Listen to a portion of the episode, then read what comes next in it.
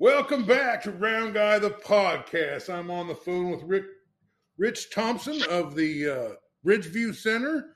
Uh, he's a marketing director, and uh, he's going to tell us a little bit about what's going on at the at the Bridgeview Center. Welcome to the program.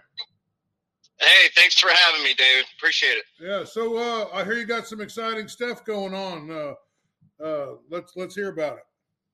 Well, uh, this Friday we have Keillor and Company, Garrison Keillor.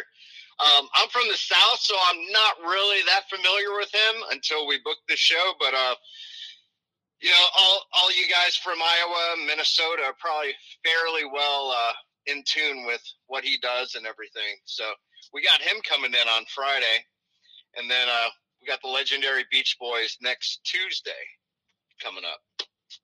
So we're staying busy. It's holiday season over here. The, the, the, the real Beach Boys?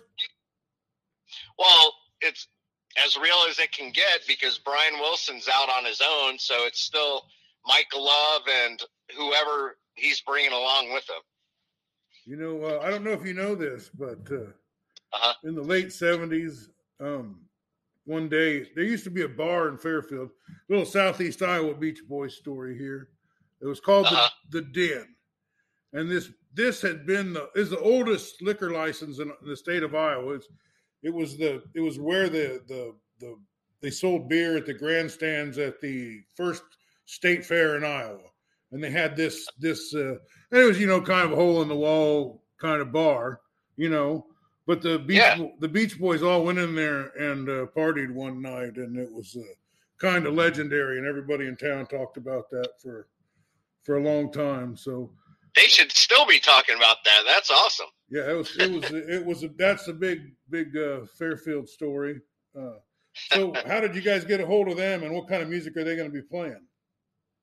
Um, I think they're going to do half and half.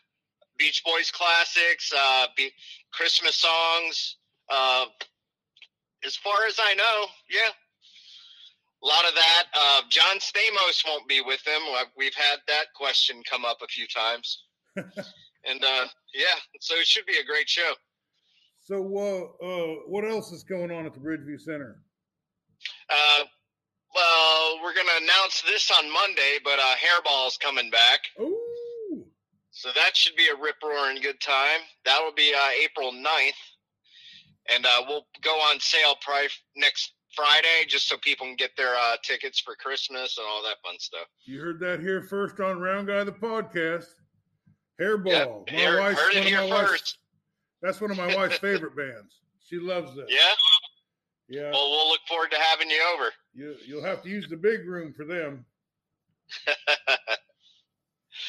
and uh, yeah, of course, we got the Bull Riders of America coming back for their uh, 2021 finals the first week of uh, February. So, well, that's amazing. Got a lot of stuff happening. That is an amazing thing about the Bridgeview Center. Is just I mean, what kind of a facility can you have bull riding inside? I mean, yeah. I mean, and we've had and we've had weddings the following week in the same room. Yeah, monster truck rallies in there too. I mean, geez.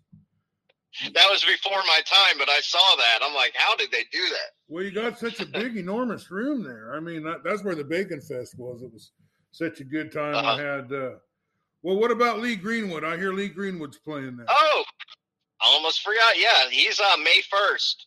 That's that just went on sale like uh, a couple weeks ago, and probably better get your tickets soon because this is in a small uh, theater that only holds 660. So uh, this should sell out. Well, what, what what night is the Beach Boys going to be there? What's that? I'm sorry. The Beach Boys. That's coming right up. Is that the 14th? Yeah, Tuesday the 14th at 7:30 p.m. Seven thirty. What are the prices on that tickets? Uh, I think they range fifty-four to eighty-four. It might be forty-four to eighty-four. Wouldn't quote me on that. I don't have it in front of me. But then, um, also if you want to make a night of it, you can come to the pre-show dinner, but you need to uh, RSVP uh, by Monday at noon to get in on that, and it's twenty-five bucks a person dual entree plated dinner, so you don't even have to go worry about dinner. You come here, eat, then a show. I, I was, I think, at the first event they did the dinner. It was, uh, I was opening for a, uh, a Frank Sinatra tribute show that we did, uh-huh. and they did all the the menus from this New York restaurant in, uh, you know, that that they liked over there. Frank Sinatra did, and it was a really uh-huh. good meal. I really enjoyed that. That was uh, really fun, and you guys got a great chef. Could you talk a little bit about him? Chef Bob, he's amazing. That's all I can say. Uh, yeah, for especially for the pre-show dinners, a lot of people just come for the dinner and don't even come to the show. You know, if they if they have uh, plan other plans in the next morning, and you know, or they don't know who the artist is, they find out there's a pre-show dinner, they'll just come sign up for that. Well, I got to taste some of his uh, concoctions there at the Bacon Fest. They were out of this world. Was there any oh, other yeah. times people could come in there or brunches or anything that Chef Bob's cooking for the public? We do not. Um, we're so busy with events, and he's cooking for events constantly. So, really, uh, we don't, you know, and we can't work him seven days a week. you know, as much as we'd like to, but uh, but yeah, I mean, he does a great job. And whenever we hold events, we try to get him involved in it as much as possible because that's what people like.